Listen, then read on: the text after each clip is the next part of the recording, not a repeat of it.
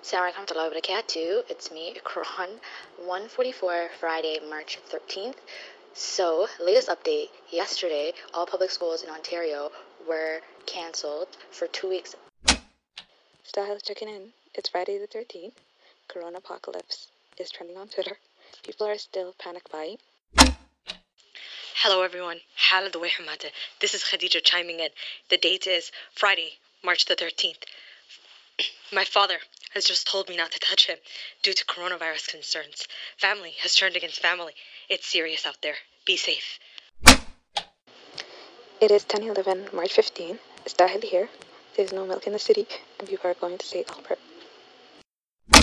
Didn't think this would happen this fast, but here we are. Because half an hour ago, they were saying it's not that deep. Today is January 17, 2021. It is day 362 of the pandemic. As the last year ended, there were 83.8 million cases and 1.82 million deaths globally. The new year started with more people receiving vaccinations.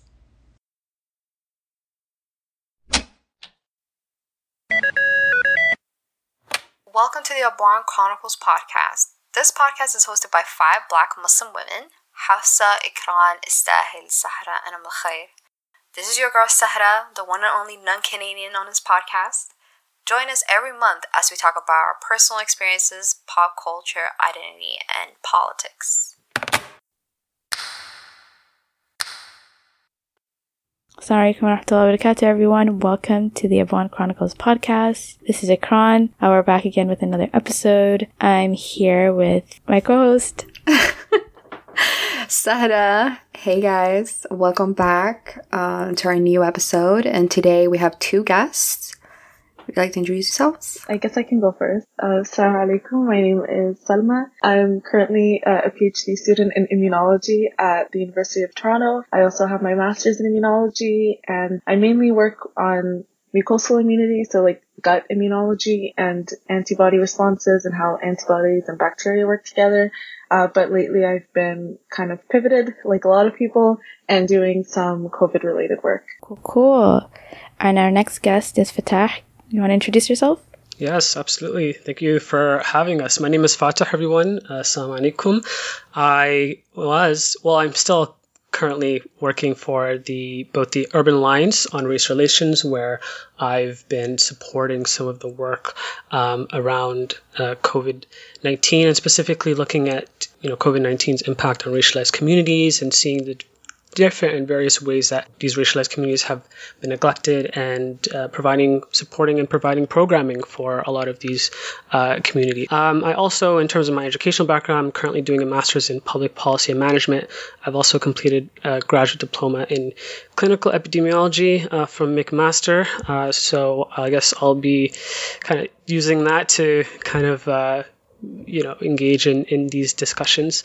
Specifically uh, using my experiences working at city hall and we're working on public health policy related portfolios and so yeah we're very excited to participate today we're so glad to have you both i guess um, now that you guys have given us your super cool backgrounds we can tell folks that so in this episode we'll be talking about COVID 19 in a more serious context. We've kind of done this before. Like, I remember last year when we, when COVID first um, happened, we were kind of joking about it. And then as we went on, I think we just talked about our personal experiences and like how the lockdown is going and Hafsa's perspective um, as a frontline worker. I think now that it's been around a year of kind of being like this being our new reality, we wanted to talk about it from a more scientific or ser- more serious uh, context, and just talking about the vaccine because the vaccine's also kind of been rolled out um, all around the world, and that's something that we wanted to discuss. So I'm excited to kind of be able to address these issues and talk about these topics with the both of you. So thank you both for joining us. Okay, so where do we start? So I think a lot of people already know what COVID is and things like that, but just for the context of the vaccine making sense.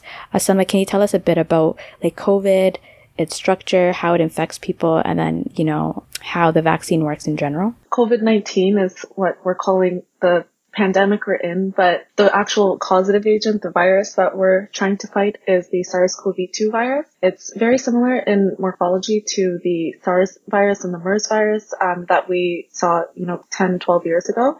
Um, this virus is, it causes respiratory illness. So depending on the person, it causes mild to severe uh, respiratory symptoms as well as a lot of like flu related symptoms. So things like headache, myalgia, fever, uh, nausea, congestion, diarrhea, um, a whole host of symptoms depending on the person really and, and their own uh, health background. In terms of the um, structure of the virus, like I said, it's like really similar to previous um, coronaviruses that we've seen, but this one is a little bit more transmissible, which uh, I guess is what's causing this such a severity with this pandemic. Well, it uses a specific protein um, called the ACE2 receptor that's actually on a lot of your cells all over your body to enter your cells and then propagate itself and um, and be able to to produce progeny that will you know conti- that will end up in a long lasting infection um, for that person.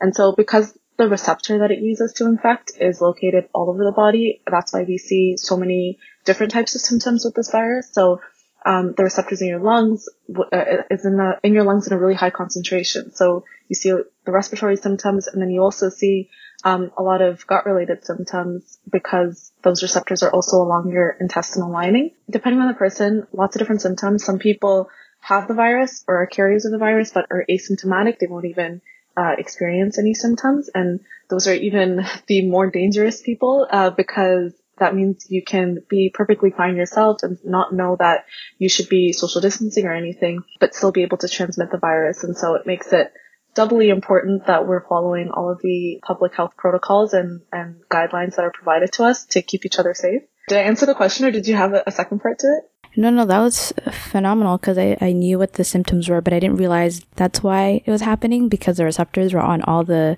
all these different cells in like the respiratory system and and things like that. So I thought that was super informational. So I think uh, what we'd like to know is like how our body responds to it and how the vaccine because like we have a lot of questions about the vaccine, but I'm just gonna let you kind of um, tell us a bit about how the vaccine works and um, and things like that. So what's really important to know in terms of how the vaccine works is that the virus can't survive without host cells. If the virus doesn't have any cells to infect, it can't do anything because it can't produce, um, it can't reproduce itself without using your own cells to take advantage of their machinery. So when someone's infected with COVID-19 or with the SARS-CoV-2 virus, what happens is that the virus enters your cells and then it uses um, proteins within those your cells to uh, to replicate itself and then release itself out into your bloodstream. And it continues doing that until you have you know millions and millions of copies of that virus in your body. And what the vaccine does is the vaccine takes advantage of that fact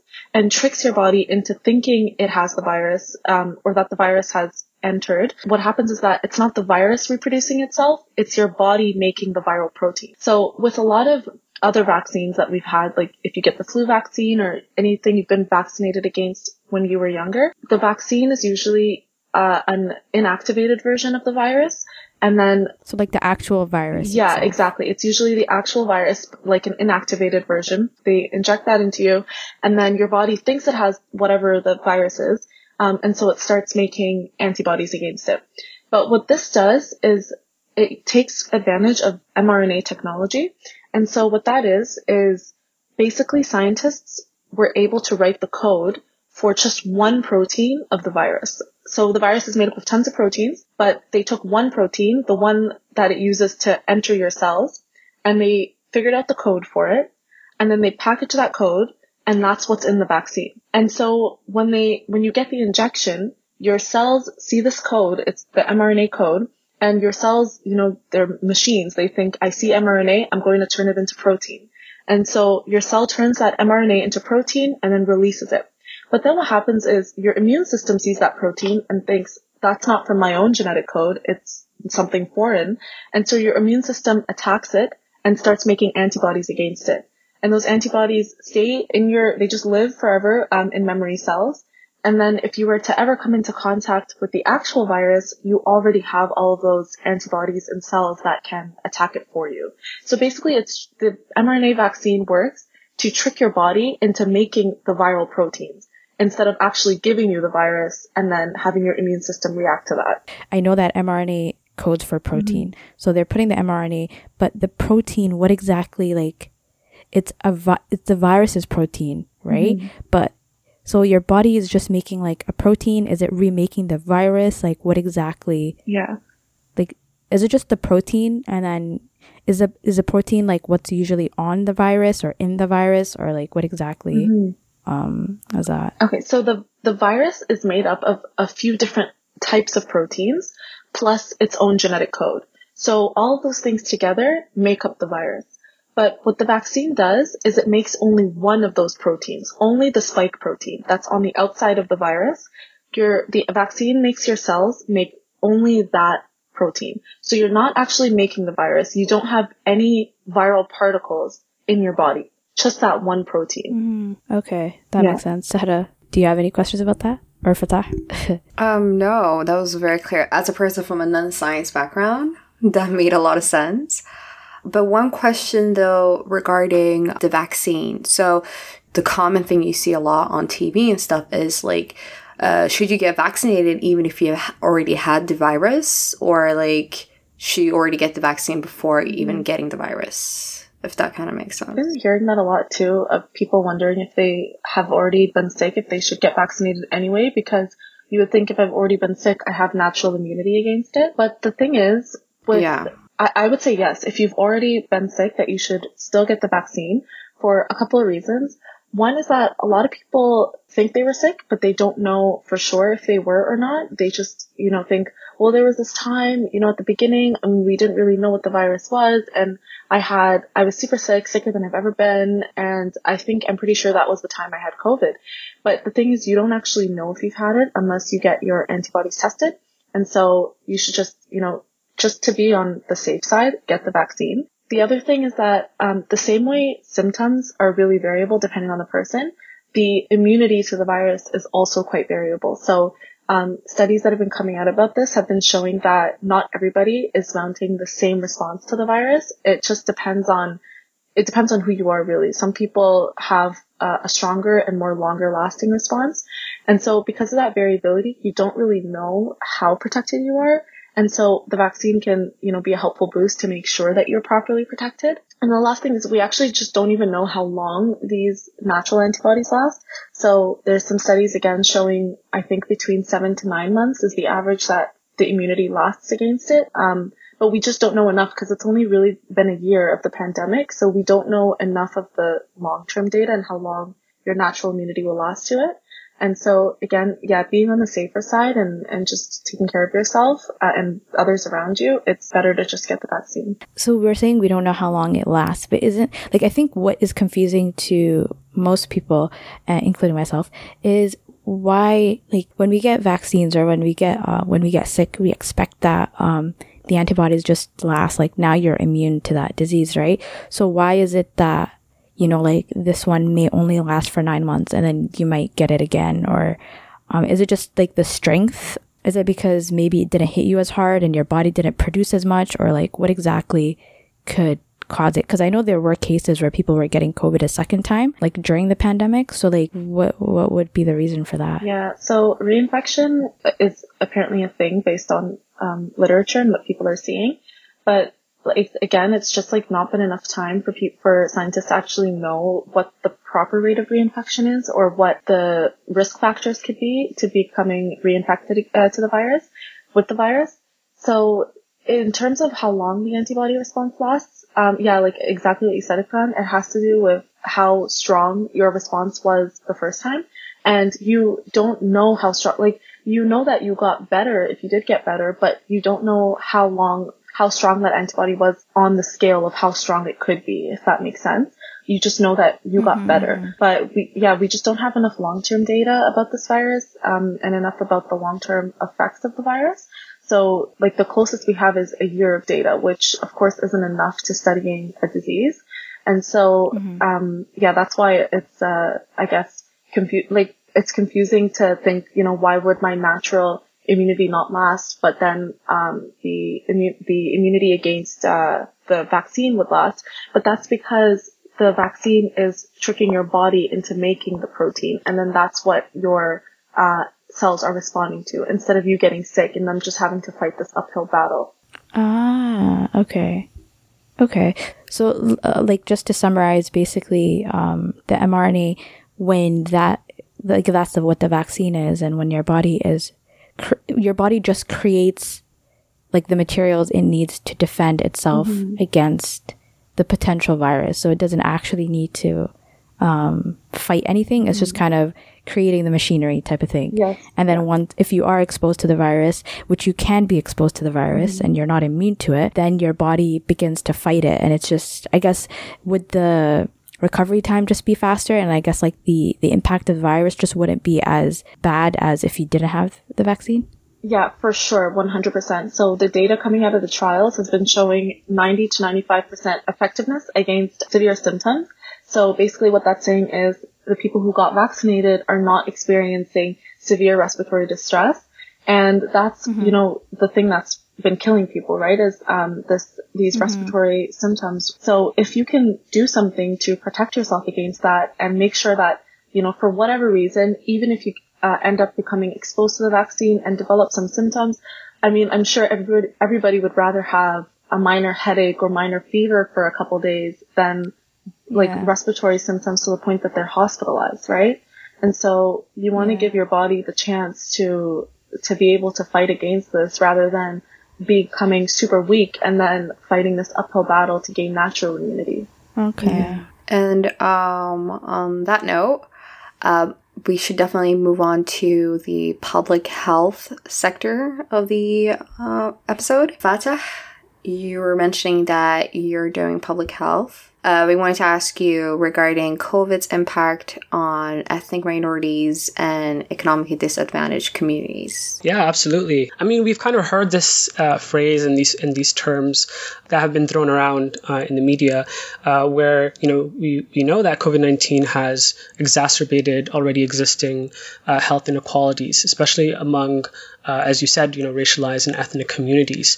Uh, and so if you think about the pandemic, it's almost has it has almost acted like uh, this kind of social X-ray, right? So you imagine the the society as kind of being one body, right? And so the pandemic has, has shined a light on some of the uh, kind of pre-existing health inequalities that have uh, been lingering for many years, and we just haven't addressed it because of a lack of data, right? And now because of the numbers, uh, because of the data that we've seen uh, from the states, you know, that, you know, black Americans, for example, are uh, 2.2 or sorry, around 2.3 times more likely uh, to die from the virus than their white than white Americans, um, and then also within the you know indigenous uh, community um, and the Latino community and the, and Pacific Island Islanders in America also having you know uh, death rates, mortality rates uh, twice that of white Americans. You know, it's uh, finally start to click with Canadians, for example, and we began to collect race-based data um, uh, uh, closer to around uh, May, May and April, or, or, around the springtime. And what we what we saw was that you know although racialized communities, in, for example, in Toronto, only make up 52% of the population. Uh, 71% of hospitalizations and 82% of COVID 19 cases were amongst racialized groups. And yeah, and so when we talk about uh, these, that COVID 19 has disproportionately impacted you know, racialized and ethnic communities, what we're talking about is it's impacted them in greater proportions than their makeup of uh, within these societies. So, for example, if Black Torontonians make up nine percent of all Torontonians, and we see that twenty percent of cases are you know for Black are Black Torontonians, Black Torontonians make up twenty percent of the cases, then that's you know too that's quite high. It's uh, it's, it's greater than their proportion, and so this kind of highlights uh, again the importance of uh, race-based uh, data collection. Right now in Canada, the only two provinces that are collecting race-based data are uh, Ontario and Manitoba. You know, the fact that we also haven't put uh, in place significant changes to our response. So you would think, okay, we see these, we see these numbers. You think, okay, it's going to result in some changes, but that that, that hasn't uh, been the case. You know, uh, data shouldn't be necessarily collected for the sake of collecting. It should be used to benefit the communities whose um, whose data are being collected. And so we can't simply address the pandemic through biology. Of course, it's, uh, you know, Salma did a fantastic job at, you know, talking about the vaccine um, and uh, its, its, makeup and, and also its, you know, its efficacy from prior studies. Um, but, you know, we can't necessarily jab away uh, these these health inequalities. They, they, they will require um, some significant uh, policy changes to improve the conditions for uh, you know indigenous and black communities. Like it's so it's so upsetting to hear that. Like i know like we know obviously that like black and indigenous people are being significantly impacted by the virus. Just just to hear the numbers and like the percentages is really disappointing that even though they have this data and they're collecting this data they're not really using it. Yeah and i just uh wanted to ask you like for our listeners who might not have a, a clue regarding what might be the risk factors um like do you know like kind of like over like generally what are the risk factors that are facing ethnic minorities right now in the West regarding the COVID. Yeah. Yeah. So there was actually a recent study that was done. Just to touch on kind of your points, um, Ikran, around kind of data collection. There's almost like this uh, this resistance to you know taking action on health equity, um, and it is uh, unfortunate. And you know, um, and Sahra, on onto your point, um, there was actually a recent um, study that unveiled and revealed a lot of these kind of health inequities that have existed for for a long time. And so we know that, for example, that you know South Asian, Black, and Indigenous Canadians are, are more likely uh, than their white counterparts to have multiple medical conditions, right? And these medical conditions, as we know, they increase uh, your likelihood of having you know severe outcomes when it comes to contracting COVID-19. And so, what are some of these medical conditions? You know, they're more likely uh, to have asthma, obesity, diabetes, you know, cardiovascular diseases, and so on and so forth. Then one might wonder, okay, what is causing uh, these discrepancies, what is causing these disparities. And so we kind of look to the social determinants of health. Uh, so, you know, the social, the economic factors uh, that influence our health. And you know the social determinants of health you know you might have heard this. These are the conditions in which we uh, we live and work. Uh, so factors such as employment and working conditions factors such as uh, one's ability to get an education access to healthy foods e- even poverty. Uh, and so these factors are linked uh, and are essentially the causes of a lot of these uh, health inequities. And why we call it inequities instead of inequalities, you know, you might have seen that famous illustration, you know, disc- uh, comparing uh, equality to equity, uh, right? So equality is, is more so referring to uh, sameness. So a lot of these politicians would, who are against or, or hesitant to uh, collect these race-based data would say like no you know we're we're looking we're looking we're trying to look after all, all Brits or all Americans or all Canadians right? Um, we're not we're not looking to provide personalized care or support to certain communities. And we know that uh, those supports are needed in order to build a more equitable society. And equity is referring to fairness and justice. So equity these are health inequities because uh, so these are all health inequalities, right? These are uh, differences that we're seeing for these racialized and ethnic communities, uh, but they become inequities uh, because a lot of these are unavoidable, right? They're they're unfair, they're unjust, and they are avoid- avoidable, which makes them um, health inequities. And um, and in, in, terms of like you know why we're seeing these uh, disparities, um, especially right now, uh, you know, during the pandemic. All these factors can be attributed to, um, you know, uh, um, ethnic communities being overrepresented uh, among frontline and essential workers. Um, also, ethnic communities are more likely to live in larger households uh, that are also multi generational, uh, meaning there are multiple generations living under one roof. And uh, we know that uh, those who are older are, are kind of more susceptible to worse health outcomes, so that can be quite problematic. Um, you know, these uh, these essential workers, um, you know, obviously, and they're also precarious work workers. So you know, their their income sources are not necessarily stable, and so they have to go out and travel. And so when we look at when we when we look at the kind of measures that are being put in place, uh, we're being asked by health professionals and politicians to socially distance, uh, to wear masks, and, and of course, you know, it's easier to wear masks than socially distance for a lot of these um, communities and all these ethnic and racialized communities, whereby they have to go out and, and work and survive. But going out and working in these conditions means that they're more exposed, more likely to be exposed to the virus. And that's another factor. You know, they're more likely to be to be employed and working closely in contact with others and therefore more likely to be exposed to the virus. And lastly, you know, they're just more likely to also have um, a low, lower socioeconomic status that can uh, also explain the higher likelihood of living in uh, overcrowded conditions. So these are all factors that uh, have uh, caused these disparities and uh, have ex- ex- again exacerbated worse health outcomes. And I haven't even touched on, you know, the mental health and education and how this is really going to set back a lot of people um, for a number of reasons, right? Um, like, for example, quickly, educational attainment, right?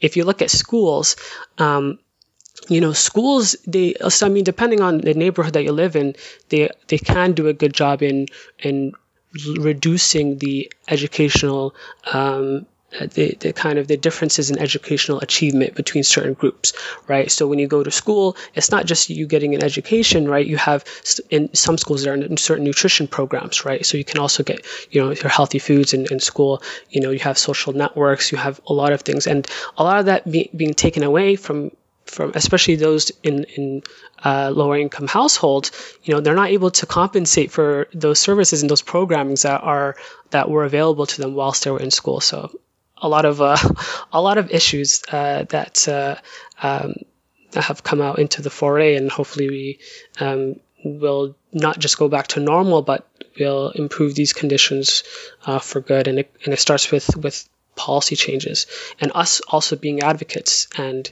you know putting pressure on our elected officials to see these numbers uh, as not just numbers, but these numbers represent stories and, and, real peoples and real lives that are being negatively affected. So, like, as someone who works in City Hall, so also if you could briefly explain uh, what City Hall is, but how probable, like, how like do you really see there being any changes with regards to any of this? Because a lot of these things are not things that like we said um, have existed pre-covid. And obviously covid just kind of like you know kind of sh- shone a light on all of it. So do you really think that we can actually see anything? Because at this point it's like you know you're kind of like telling us all the things that you know we we kind of knew was happening but like we didn't know the extent to which it was happening uh, but now that you know there's more information out there do you see there being like any changes in how a lot of this stuff is addressed yeah so I mean, with with politics. Okay, so just um, to, to clarify, so I, I, I was I was working at City Hall uh, for a short time in the spring of last year. For those who don't know, what City Hall? Oh, sorry. So City Hall is uh, kind of a local government. So City of Toronto's uh, that's kind of that's where their city council is. So there are local municipal politicians who make decisions that affect uh, just the local uh, city of Toronto, and uh, so they they make up a, number of councillors and also the mayor of uh, Toronto. And we we know that, for example, public health, and this is the same across the board.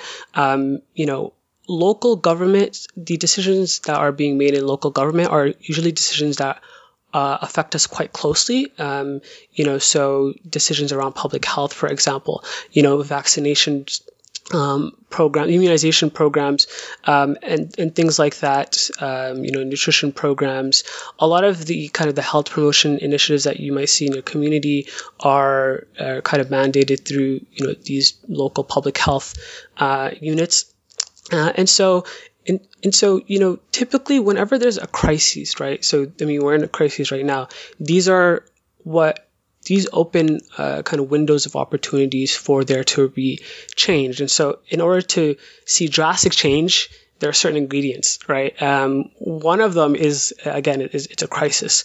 Uh, you know, for example, if there's an earthquake or a hurricane, I'm sure when there was Hurricane Katrina in New Orleans, there are a lot of changes that were made, and and I'm sure after this, there will probably be a lot of changes that will be made. You know, for example, a lot of frontline uh, um, uh, workers and essential workers are being provided with emergency kind of daycare services, for example, right? And a lot of these families otherwise would not have been able to afford that type of care. That's one area. We've provided technologies uh, and I'm, I'm saying a lot of good things. For sure, there are a lot of there are a lot of pitfalls, right? Uh, and we'll, we'll get to that in a sec. But in terms of like providing technologies for for students who you know weren't able to afford them, that has enabled a lot of students to be able to work from home or sorry to to you know to do their education studies from home. Uh, so we have put in place a lot of different measures but again with with politics and you know political turnover and elections that come around every four years it's not an environment where the the needs of the long-term needs of communities are addressed and are prioritized, it's usually the short term needs that are put on the policy agenda. And they are often what grabs the attentions of, you know, politicians. And, you know, working at City Hall, um, I was working in the office of Councillor Joe Cressy, who is currently the chair of the Board of Health. And he's a strong advocate for having a health equity focus in our, in our policy making. Um, and, you know, he's someone who tweets and talks about it all the time in media. And uh, unfortunately, there aren't enough of people like him, right? And so you need more advocates, you need more people uh, to shine a light on these numbers and to um, bring about changes. But you need pressure from all sides, right? You need pressure from the constituents, you need pressure from media, you need pressure from private interest groups. Um, and so you know politicians again are just are swayed based on their environment. So i i am optimistic and uh, we'll kind of see what what happens but this is a definitely a, moment, a momentous moment and we should definitely use this momentum uh, to push for those types of changes. Yeah this whole pandemic has been really unfortunate and has you know hasn't been the best thing but like it really allowed us to focus on things and like I remember reading a quote like we can't return to the inequity of normal. We like I don't think it's worth it to go back to what we were at before this because like you said like the daycare services, the the devices, a lot of the families never had that before and they needed them for school, but now because, you know, they're doing online schooling, it's um it's something that they needed more and and just kind of like the normal wasn't equitable in any way. And so right now, like everyone was kind of forced to um, adjust and, you know, accommodate a little more. Like obviously they didn't do that, but like they didn't do everything right, but they were forced to accommodate and recognize some of the gaps in a lot of like in healthcare and education and things like that. So and um, regarding um, one thing that we've all noticed uh, during the pandemic was the spread of misinformation. Mm. You know, the WhatsApp aunties were sending a little bit, you know, hey, yo, you know, ginger, a little black seed oil, you're yeah, good to go. You see the one where they're like just heat up water and put lemon in it and just inhale it, and it like yeah, kills and like steaming in the back in your nasal cavity. exactly, like steaming in a little, a little bucket, and it's something that we all see like throughout different ethnicities, whether it's Africans, Asians, like you know, this, you know, WhatsApp being a big uh, platform for misinformation. Mm-hmm. So, like, uh, one thing you guys both, Salma and Ibn Ikran, Fatah, like, you guys could put in some input. Um, are they justified? Or, like, the fact that our parents' generation out here, you know, not really believing in vaccination and stuff like that? And whose fault is it for all this misinformation? Is it really their fault?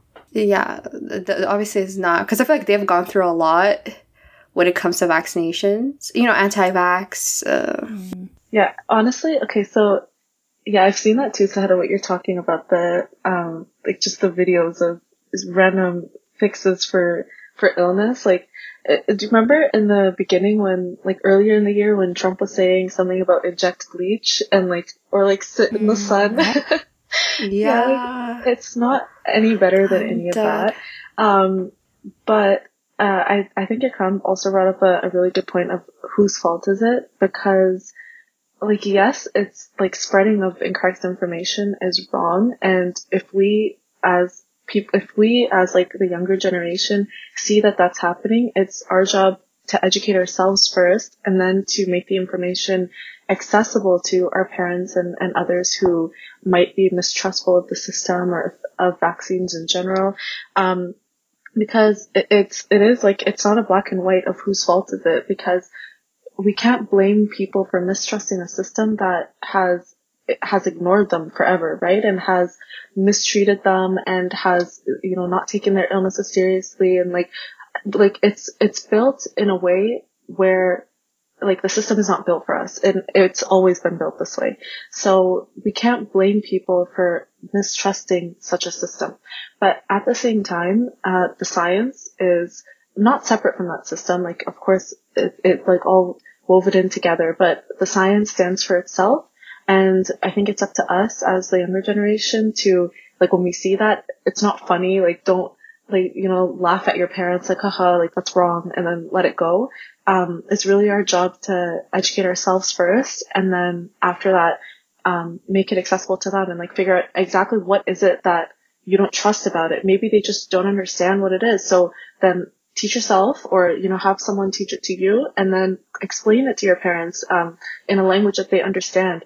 Or is it that they, you know, are afraid of certain, um, side effects or, you know, they've heard something and, and they believed it and they're, now they're afraid of it.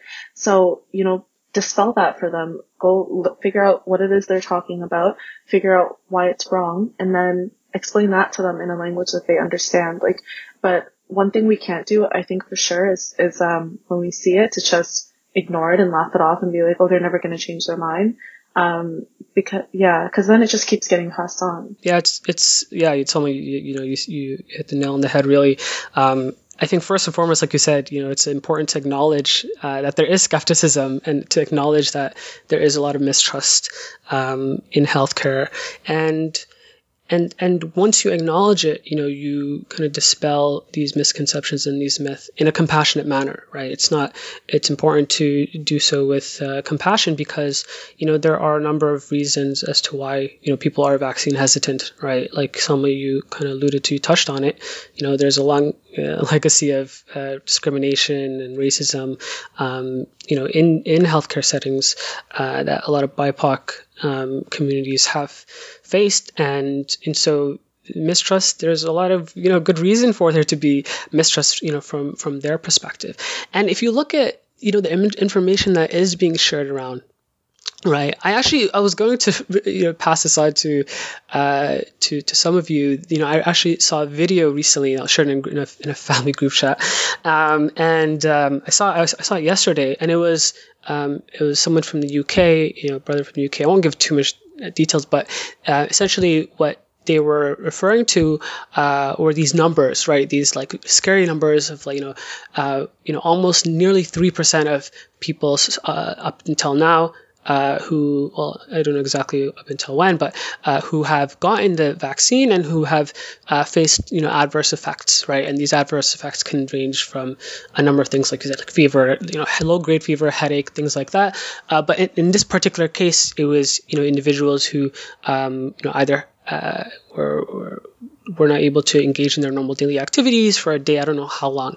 But they were blowing that number out of proportion. And when I looked into it, I found that, you know, what the numbers that they were looking at are, are self-reported numbers um, through an app, right? So through this technology uh, in, the United States. I think it's called V-safe or something.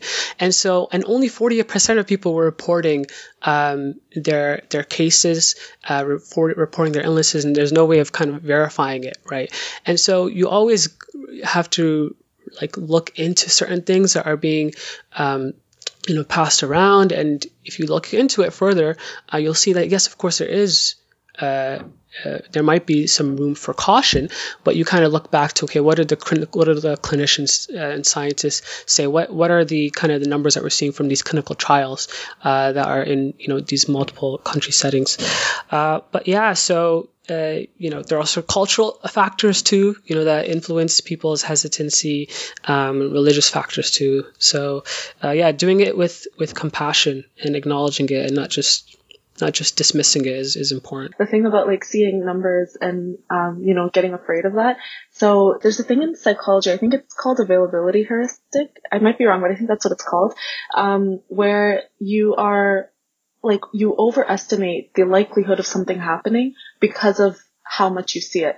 So like, for example, a lot more people are afraid of getting on a plane than they are of getting in a car, even though you're far, far more likely to get hurt in a car accident than you are in a plane accident. But that's because every time a plane crashes, it's on the news, but you don't see the thousands of car accidents on the news every day. So it's like, it, it makes it seem like the probability of a plane crashing is higher than it is, right?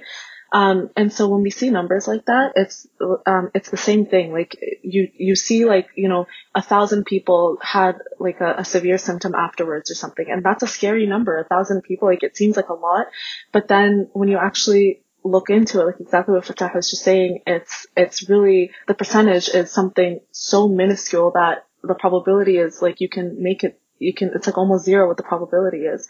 Um, there was a paper that the CDC put out, I think in late December, where at that point there were around 1.9 million Americans that were vaccinated, and then the paper said 4,000 people had um, uh, side effects that they like were reporting about in this paper. And so if you see that, like it was 4,000 or 4,100, something like that. Um, it seems like a lot of people. That's that's a lot of people to uh, uh, have symptoms after the vaccine, right? But then when you you look into it and you read the paper more and they break it down, it's minuscule. So 4,100 out of 1.9 people is already around 0.2 percent, 1.9 million people. Yeah. So it's around, it's less than half a percent. It's around like 0.2 or 0.3 percent.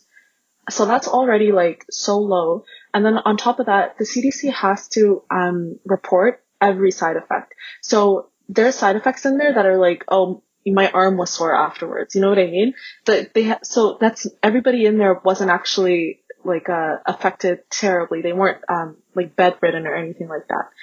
And then when you when you break it down that 4100 even more, it was 175 of those people had um, allergic reactions to the vaccine. But those allergic reactions could be like I had an itch or like I had one or two hives to anaphylaxis. So when you break it down even more, it was like 21 had anaphylaxis. And then, so that's 11 people out of one, so for every million, 11 people had anaphylaxis. But when they followed up with those 21 people, it was that 80% of them had live their whole lives with very severe allergies. Like, I'm not talking about like you have, you know, a pollen allergy or you're, you know what I mean? Like you get itchy when you're in grass or something. Like they had severe, severe, severe allergies to multiple food groups and multiple drugs.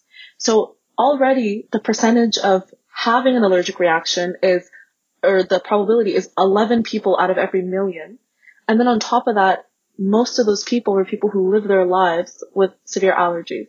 So if you didn't live your life with severe allergy, you're probably not going to be in that 11 out of a million. I think that's what it is, right? Like, first of all, there's a lot of misinformation. And then when there is information that's legitimate, we only get like a, a very small part of it. Like, Salma, like, we'll probably see that 4,000 number, but we won't see that in 1.9 million, right? And like that's part of the problem. And like as we were just talking about like the misinformation and Sahra uh, mentioning the WhatsApp aunties and stuff like that, I just thought to myself like honestly, I think like our community and like our elders and a lot of people who are kind of taking in a lot of this false information just want something they can understand because when you look at the kind of videos that they share, they're very well explained um, like, and if you don't really have a science background or have like not even science, but like a medical background or anything that, you know, um, a lot of it will make sense to you and will seem legitimate. You know what I mean? Like you'll watch these videos and you'll be like, yeah, this could totally be true. And like a lot of these people who are spreading this false information in these videos are very considerate to people's understanding levels and explain it in ways that's very easily digestible, right? And so I think like that's a problem is a lot of like a lot of the scientists and a lot of um, like science science communication is very like I I'm in the sciences and honestly I hate it. I think a lot of people um, and I always talk about this, but I think there's a really big issue with communicating the science and explaining it to people who have different backgrounds and like people especially in the sciences are not equipped to speak to the general population like they usually won't know how to speak to people within the field because a lot of it is like jargon and it's like if you're not in it, you're not going to understand it. And they don't know how to explain it to the general population in a way that they will understand it.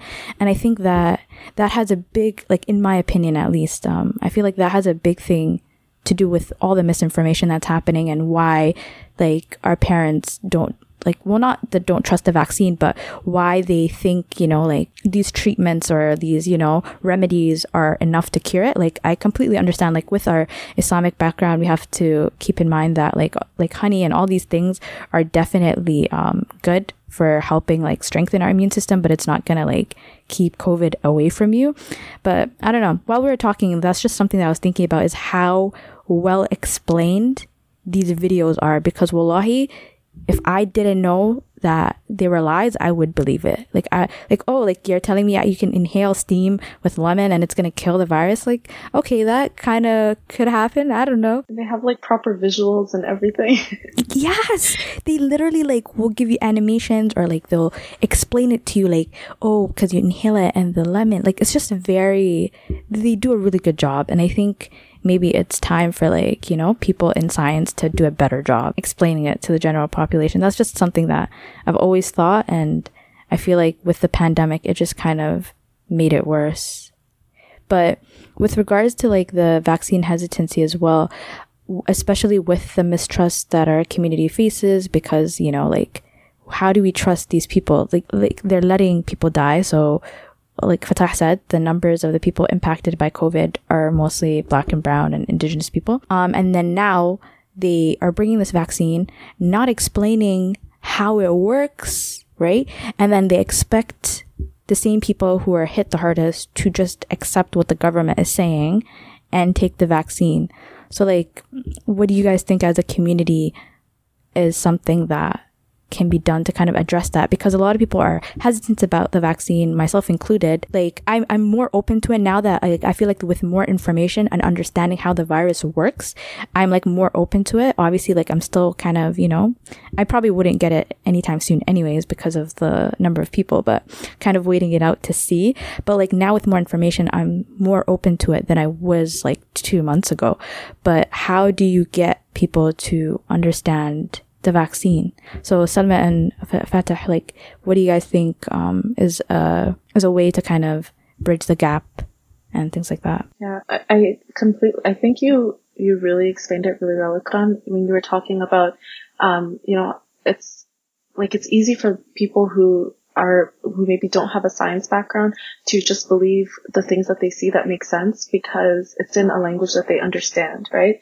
And um, these politicians, like you're right, they're not they're on, already not doing anything for certain communities, and then on top of that, they are just expecting people to take this vaccine without explaining it to them, which is totally not right. Like it's it's a it's a smart thing to be hesitant. Like you know, don't let anybody think you're dumb or like you know uneducated, whatever, for for being hesitant about something you don't know about.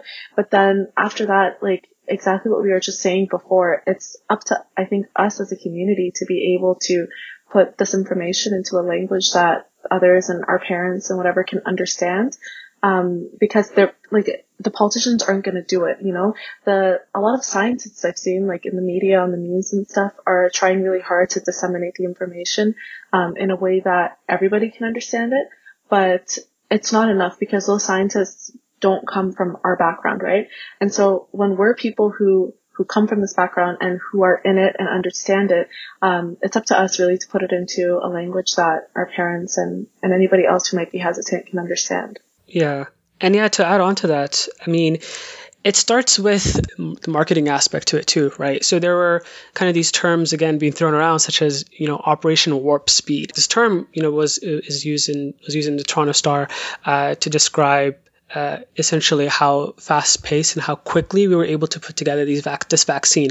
And when someone hears that, of course, you know, I, I, I, wouldn't be surprised as to why they would be hesitant because if I hear uh, something like Operation Warp Speed, um, you know, it, it, it gets me thinking, okay, you know, they, they put together this vaccine so quickly, you know, why, you know, what could the potential complications be and what uh, what were some things that were missed. Because you know generally when you do something quickly you know you uh, might compensate for and you might dismiss quality. You know that's what someone might might think. And um, with you know scientists and um, these subject matter experts aren't generally, you know, correct me if I'm wrong, they're not generally incentivized to distill information in a way that's digestible to the wider community. You know, if you look at some of these papers, even I have, I have, I'm, I mean, I'm sure you all are, are used to reading a lot of these, you know, scientific literature and these scientific papers, and I have to go through the results and methods section like a good number of times before I understand, you know, what's being said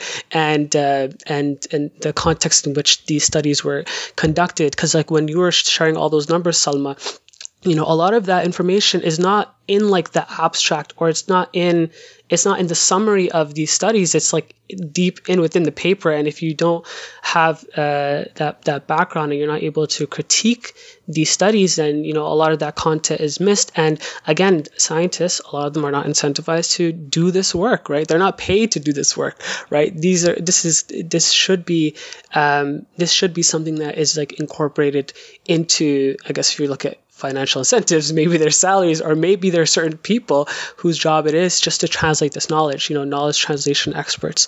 Um, and, and yeah, if you, and, and, those videos that cause people to be skeptical are tapping into people's emotions, right? And so if, if you if you you have to figure out a way to kind of counter that and of course you don't have to also tap into people's emotions to do that but if you can simply make this again content digestible easily understandable and use people who use people within the community who people these communities already trust, such as community leaders. Um, I think I read somewhere that you know people trust their pharmacists, you know, a lot more than uh, you know their, their their well, I don't know if it's in comparison to their physicians, but people trust their pharmacists, for example. So use people within the community who individuals already trust um, as a as kind of like an entry point into you know changing um, the minds of uh, of people, and uh, and also society itself. It's it's very contradictory that you know we push these individualistic um, values and we, we tell people to think for themselves. Um, and then at the you know at the turn of a second we and uh, we expect them to also have these collectivist I- ideals and these values to think about their neighbors to think about everyone else and get the vaccine. And so it's like almost as if like okay so you want us to kind of have these two brains and to kind of switch in between them when we're asked to and we're called upon to um, uh, but um, um, yeah, so these values should just be instilled and should be obvious to everyone that you know politicians have everyone's best interests in mind, and that isn't necessarily the case when you look at policymaking. When you look at communities that have been neglected, um, so there are a number of ways to tackle this. Because uh, the easiest way is to make content information more easily accessible to people. Yeah, I think I think everyone kind of hit the nail on the head with that one. I hope. I guess I go. I just hope going forward we're able to kind of do better. Um, and like those of us who do have the information are able to, you know, share that in a way that, you know, is digestible to those around us.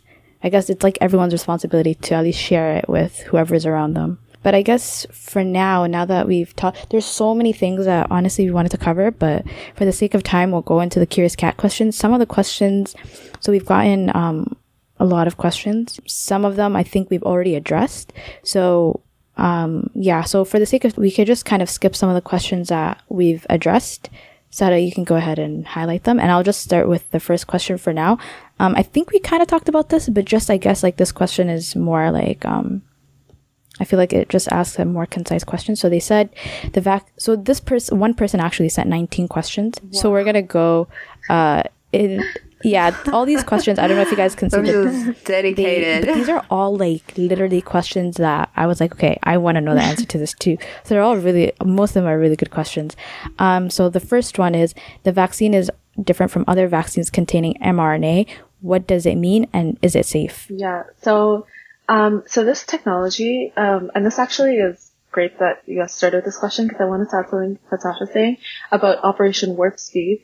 So this mRNA technology, um, it's not something new. It's been in the works. A lot of scientists and labs all over the world have been working on this for years and years and years and years.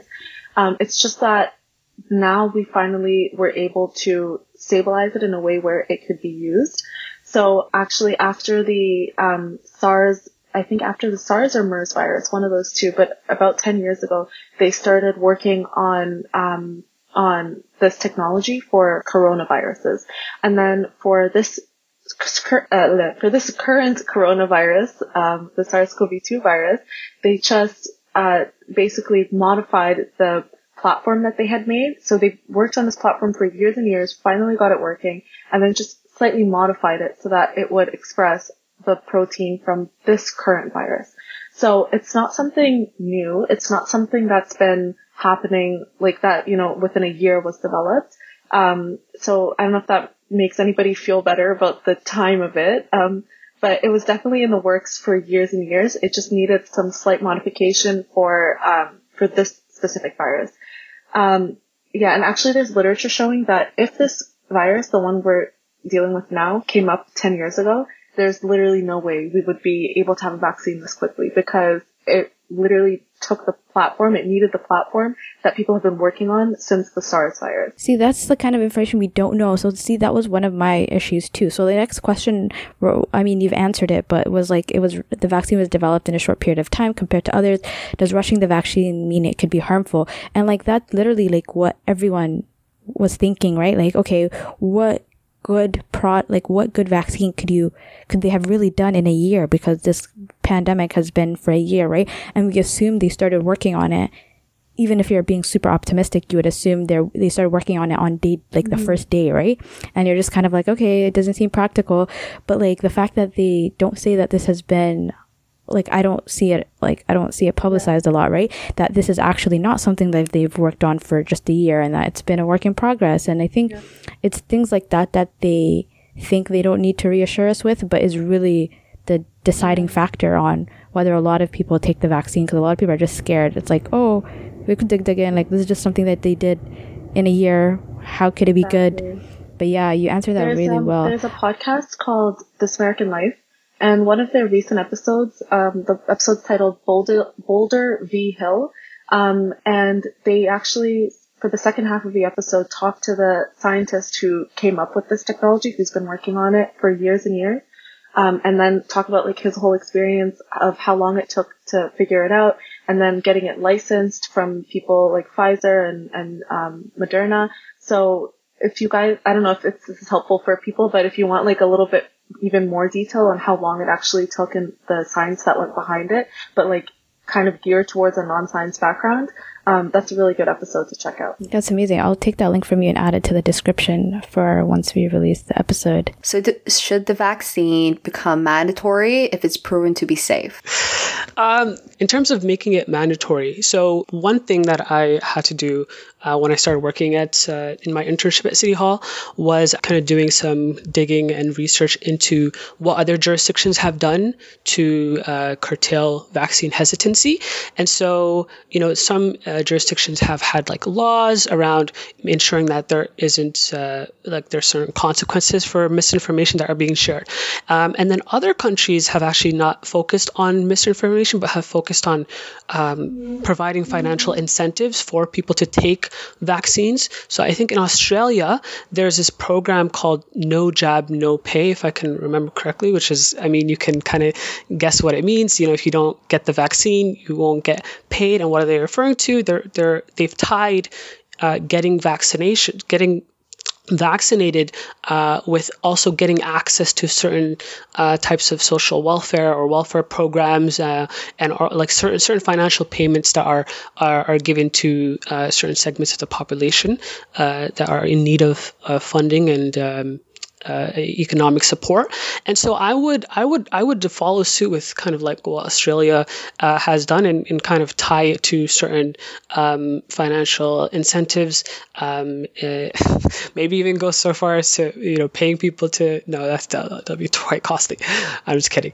But uh, I, I would go I, w- I would kind of use that because if you make it mandatory what you can also do is you can make it mandatory in certain settings um, so instead of making it mandatory for for everyone, um, I don't know if that will cause some uh, you know talking about mistrust right? You know people uh, that might cause people to be even more skeptical. I would i would instead uh, make it mandatory to for certain settings maybe to access uh, certain services maybe uh, give you know businesses' d- uh, discretion uh, around this. You know, not letting people into their establishments unless they've gotten vaccinated, not letting people back into schools mm-hmm, yeah. in particular unless they've gotten vaccinated. So any uh, any any places where you're more likely to have to, where where there's uh, where people are more likely to be um, kind of densely where where there's more likely to be people um, to sorry where there where people are more likely to congregate and to be uh, in close proximity to one another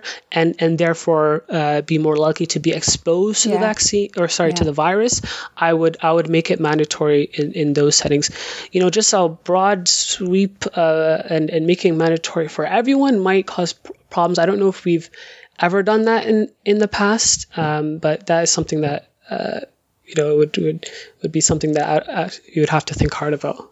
Because I know Qantas, uh, the airline, the Australian airline company, they've been, they've been saying like, uh, we're gonna make it mandatory for you to have a vaccine done before you're able to travel on our I airline. Think I I think no one should be allowed to travel like maybe not mandatory, but you, yeah. like uh, Fatah said, I don't think you should be able to access certain things. Like you shouldn't be able to travel um, if you don't get the vaccine. Yeah. Like, okay, you don't want to get it, but don't travel.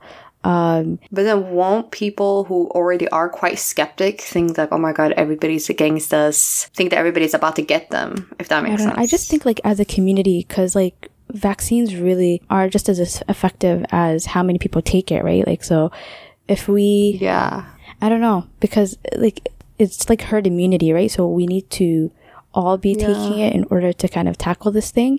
And so like even if it's not made yeah. mandatory, like I don't know, like with especially like right now again with the inf- misinformation like it's going to take time for people to really understand yeah. it so i wouldn't force anyone to take it if they're not comfortable but i do think like if you're working with vulnerable populations then it kind of has to be mandatory in a way you know like if you're working in a nursing home if you're working with people who could die because of these diseases, then maybe you should. If you're traveling, like I don't think you should be traveling to different countries who, for example, have eliminated the virus. You know what I mean?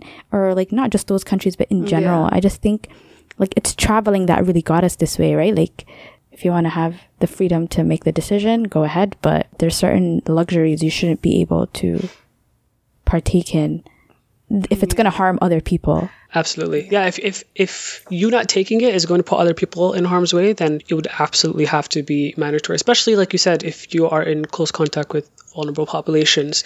Um, and being in such a globalized world, I mean, that's kind of how this whole pandemic spread. And, um, you know, this pandemic is testament to the, the fact that you know we can easily affect other people with decisions that we make and so yeah it would it would need to be kind of mandatory in those uh, particular situations. Yeah. So the other question that kind of relates to everything is how should you react uh, in the awkward moment when someone reaches out for a handshake, but you want none of that Rona without being rude?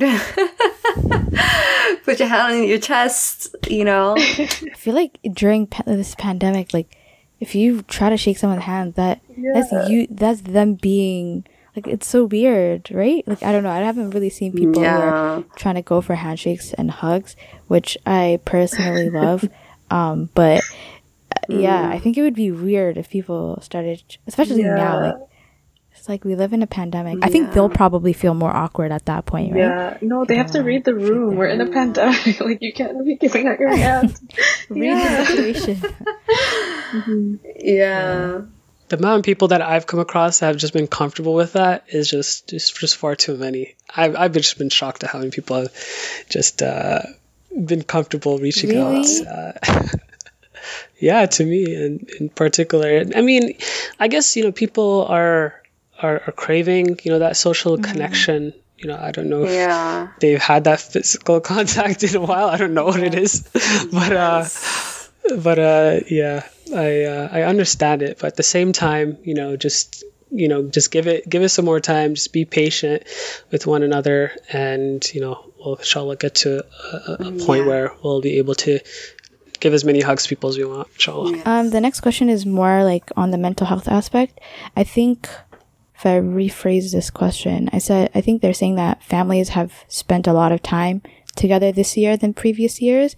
And so going forward, how can we foster a healthy mental environment during the panoramic? I don't even know.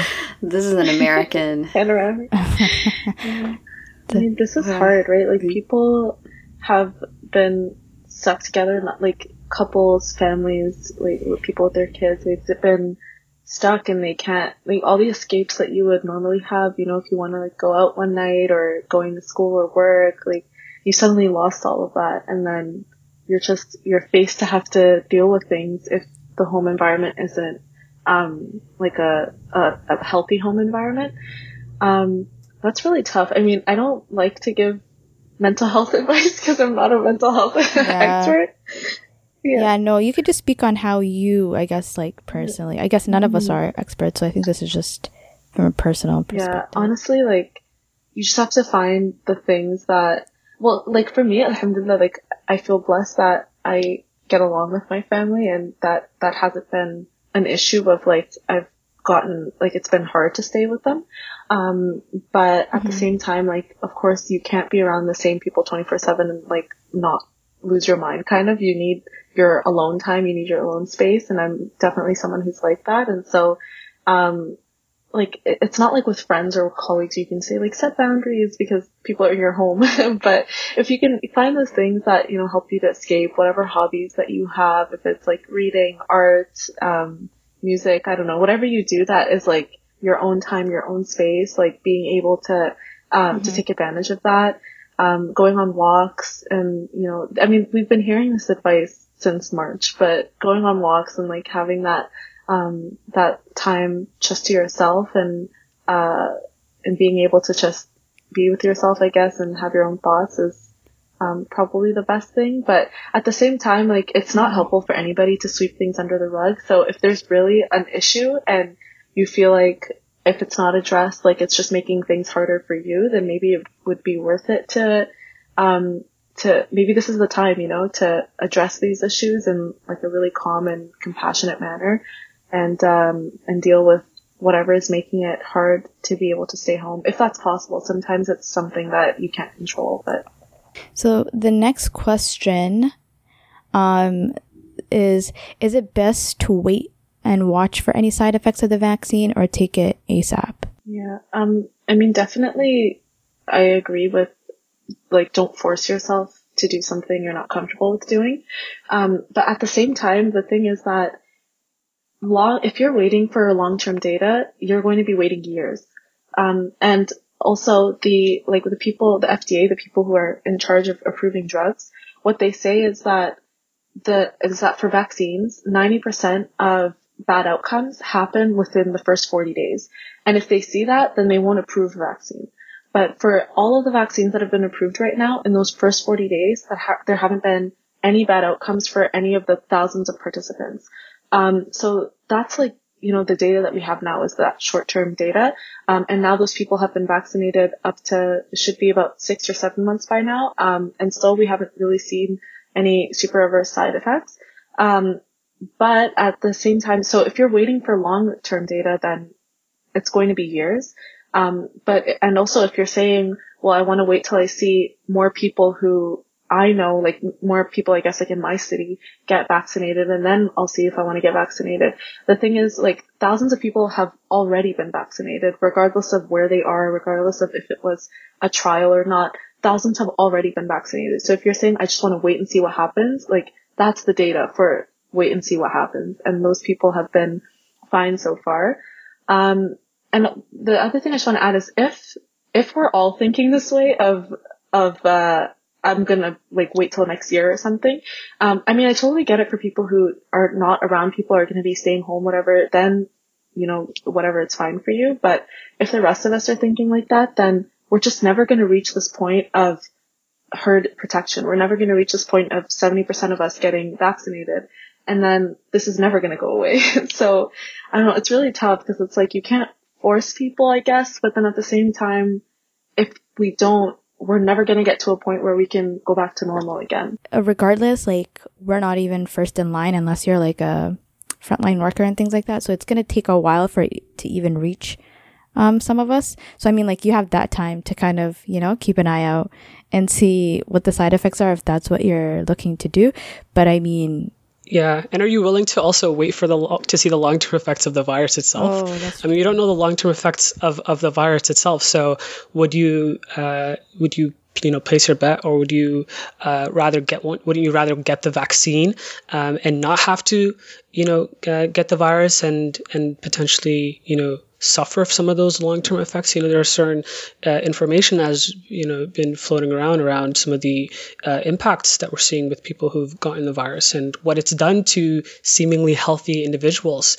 And so, you know, place your trust more so on you know of course you know there is again you know you can be skeptical you can be hesitant but then do your research re- listen to this podcast again you know listen to all the things that you know Salma has shared and you know and others have shared and you know educate yourself and make informed decisions. You know I, I would rather you know take the virus and not have to get the get the sorry take the vaccine. Take the vaccine. Take the vaccine. Take the vaccine uh, uh, which does not have the virus, take the vaccine, and uh, instead of you know potentially getting the virus and, and seeing, and uh, you know you don't know what you know don't exactly what it can do for you, um, and yeah, we've seen the data, we've seen the information, we've, we've passed that 40 day threshold. You know, there's uh, you know we haven't had any deaths, but we've had a lot of people who unfortunately you know died from the virus uh, itself. So yes, make that informed decision. That's true. And uh, we have okay. This is a funny question though. Um, I've heard that the COVID vaccine some someone's are taking is 0.5 ml of Seven Up. Is it true, or will it take me seven feet under? I don't know. This person, like, I don't know. Because the person later on sends a question says, on a scale of 1 to 19, how funny was question number 9? I'd give it a 7 for 7 Up. Does he give you a 7 for 7 Up? Ginger. I always hear, always hear about the sauna. Like I feel like he, like exactly what you said, um, uh, Kran. Like like lemon lemongrass or something, and then you're supposed to lie down on the floor and let the steam just get into your body, and that's how you're gonna get rid yeah, of COVID. literally, I saw a video. According I think my mom sent it to me, or someone sent it to me. I was like, ah, this is probably not true. Um, but yeah, Exactly. so funny. Yeah, people Uh, just want to want some you know quick and easy solutions. Yeah, you know, people quick remedy. yeah people want to take a pill that will solve all their problems and Yeah. you know instead of having to go through Exactly. Yeah. So, uh, Sahra, I'm thinking for like the, there are a lot of questions left. I would just say we uh, skip them. There's just one last question that another person asked. I mean, maybe we can, um, Fatah and Salma, I can share the remaining question with you guys, and then uh, we can maybe just answer it on Curious Cat and just send the answers to those questions for the sake of time. Yeah. But for the last question, and this is something that I've actually heard a lot. Um, so I'm gonna bring it up, and I th- and like also like if we could just briefly talk about the new strain. But the last question was, uh, can you talk about the long term effects? Claims it affects fertility. So I've heard this before. Is the vaccine effective against the U- UK COVID? And on the rest, I think the the last part is how do we discern between good information and what we should not listen to? So if we could just like wrap it up with that last question, that would be great. Um, so in terms of long-term effects, uh, honestly, there isn't enough known about them. All we know is that there is a very wide range of long-term effects. So there are neurological symptoms like people have lost their uh, sense of taste and smell. Um, there are a lot of people who have suffered heart damage, like really healthy young people who have suffered heart damage because of the virus. And so now they just have like arrhythmia or they have, they get random heart palpitations. Um, there are uh, some long-term gastrointestinal symptoms. So there's this wide range of long-term symptoms, but we honestly just don't know enough about uh, why certain people have suffered long-term symptoms and why others have, you know, had the vac- had the virus for two to three weeks and then gotten over it. Um, in terms of oh, infertility, I haven't personally read any literature about that, but like I'm sure it's possible considering how wide the range is. Um, but again, that's like just more evidence of why we need to really do our best to like do our part, all of us, to make sure that we don't get sick and those around us don't get sick. Because if you think, oh, I'm going to be sick for two weeks and then I'm going to get better, like this is really evidence that for a lot of people, especially young, healthy people, that's not the case. I think the fertility question was about the vaccine because I've heard people who say that they think the vaccine affects fertility. So I think that's the Yeah. yeah. But I don't know where like I don't know. I don't know who started that because like like I haven't seen literature, I haven't heard, but it seems like another um way to kind of like Yeah. fearmonger or something cuz uh, I don't know where that Yeah, came so- from. I mean, usually when I hear of of people, I mean, so the vaccine, it's not going to the way it would affect fertility would be to affect your germinal cells, but that's not how vaccines work. So you don't have to worry about that. Like that is pro, it's not a, a side effect of this vaccine. Um, in terms of the new var- uh, UK variant, um, there is a new mutation. So it's, it's super normal for viruses to mutate. They mutate all the time. And the thing is that some mutations, like it happens all the time, like thousands of times a day, but those, some mutations are just like not strong enough for the virus to continue on with that mutation. So that mutation just disappears. And other mutations persist and last a long time. And that's the one that we're seeing pop up in different places now, um, and first seen in the UK.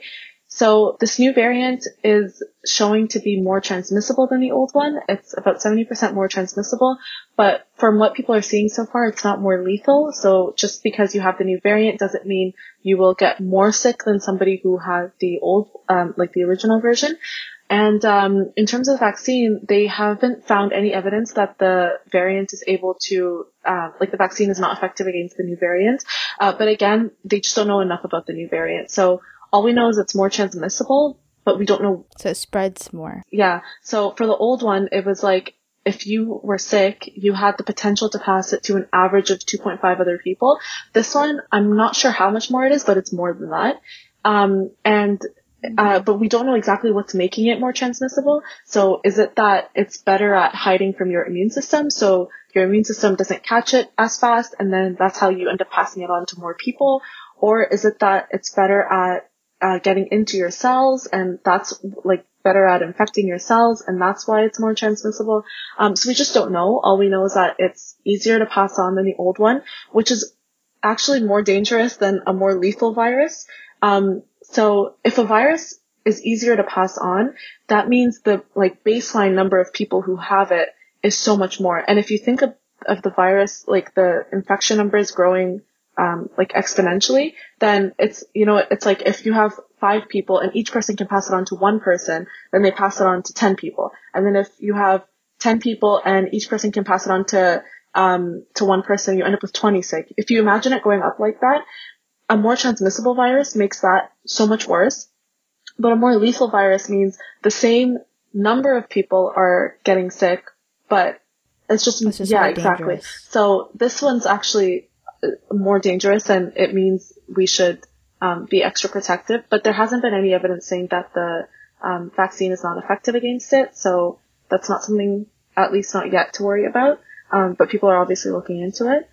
Um, yeah, so that's, uh, was that the end of the question? And then the last one, uh, both of you can address this, but we can wrap it up with this one. Um, how do we discern between good information and what we should not listen to? For anyone who is trying to decipher as to what's valid and reliable information versus what is unreliable, you know, I would first look at, you know, where is this information coming from? Is it coming from reputable organizations? Uh, who's saying this? You know, or do they? What are their credentials?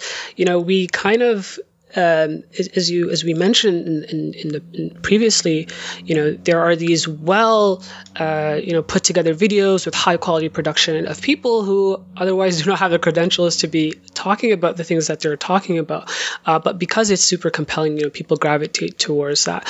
But it's important to just not look at the kind of the theatrics and the you know the how the content is being shared but look at the content itself you know evaluate the content who's saying it what's being said does it does it align with the general consensus of you know scientists and uh, you know public health professionals um, and so those are some, I guess, tips and certain things that I would, I, I would look for. Um, and you know, it's again, it's back to uh, our you know it's also our responsibility uh, to ensure that you know if people are underestimating COVID-19's impact and or dismissing it, that we show them the reality of what the pand- what this virus is doing. You know what it's doing to again healthy individuals, young people, these long-term effects, and it's important to us for us to also show um, you know people that are getting hit with the virus and also the capacity issues that we have in hospitals right you know the you know hospitals are at capacity you know you not taking heed of the public health warnings and putting yourself in positions where you get sick but because you know you might not have previous health conditions, medical conditions, you know, you end up surviving, but you know, you know, you might take away that hospital bed from someone who is extremely vulnerable, who has multiple conditions, uh, who may not be able to, you know, get that bed, and or, um, you know, in some countries we've seen earlier on the first wave, you know, their, uh, you know, oxygen has been rationed, and so, you know, there are certain decisions that have to be made as to, you know, who who would survive and who wouldn't. Uh, so, so all that to say that if you are not sure as to what you know whether or not information is reliable, again, I would look at these factors because you know you sharing that piece of content and not kind of verifying it can have again negative ramifications for not just yourself, not that individual, but for the whole of society. Yeah, I guess it's just like be sure you know what your the sources are. Like look into it without kind of blindly taking in that information and like fact checking is like I get probably the best way to go. Um, but but just like now that we're at the end of it, I just want to thank you both. Jazakallah khairan for, you know, joining us for this episode and, you know, kind of sharing all your knowledge with us. And like, I, you guys have clearly been hard at work during this pandemic. So shout out to you guys for, you know, doing all this work for us. Thank you all so much for having me on the podcast. It's been an absolute pleasure to be discussing these important topics. And I hope that one day we're able to get back to something that's even better than what was. And I hope that we continue to uplift each other. Uh, there have been many examples of just incredible human uh, compassion, and I hope that we continue to be empathetic towards one another uh, through these through these challenging times. Inshallah. Uh, take care. Thank you.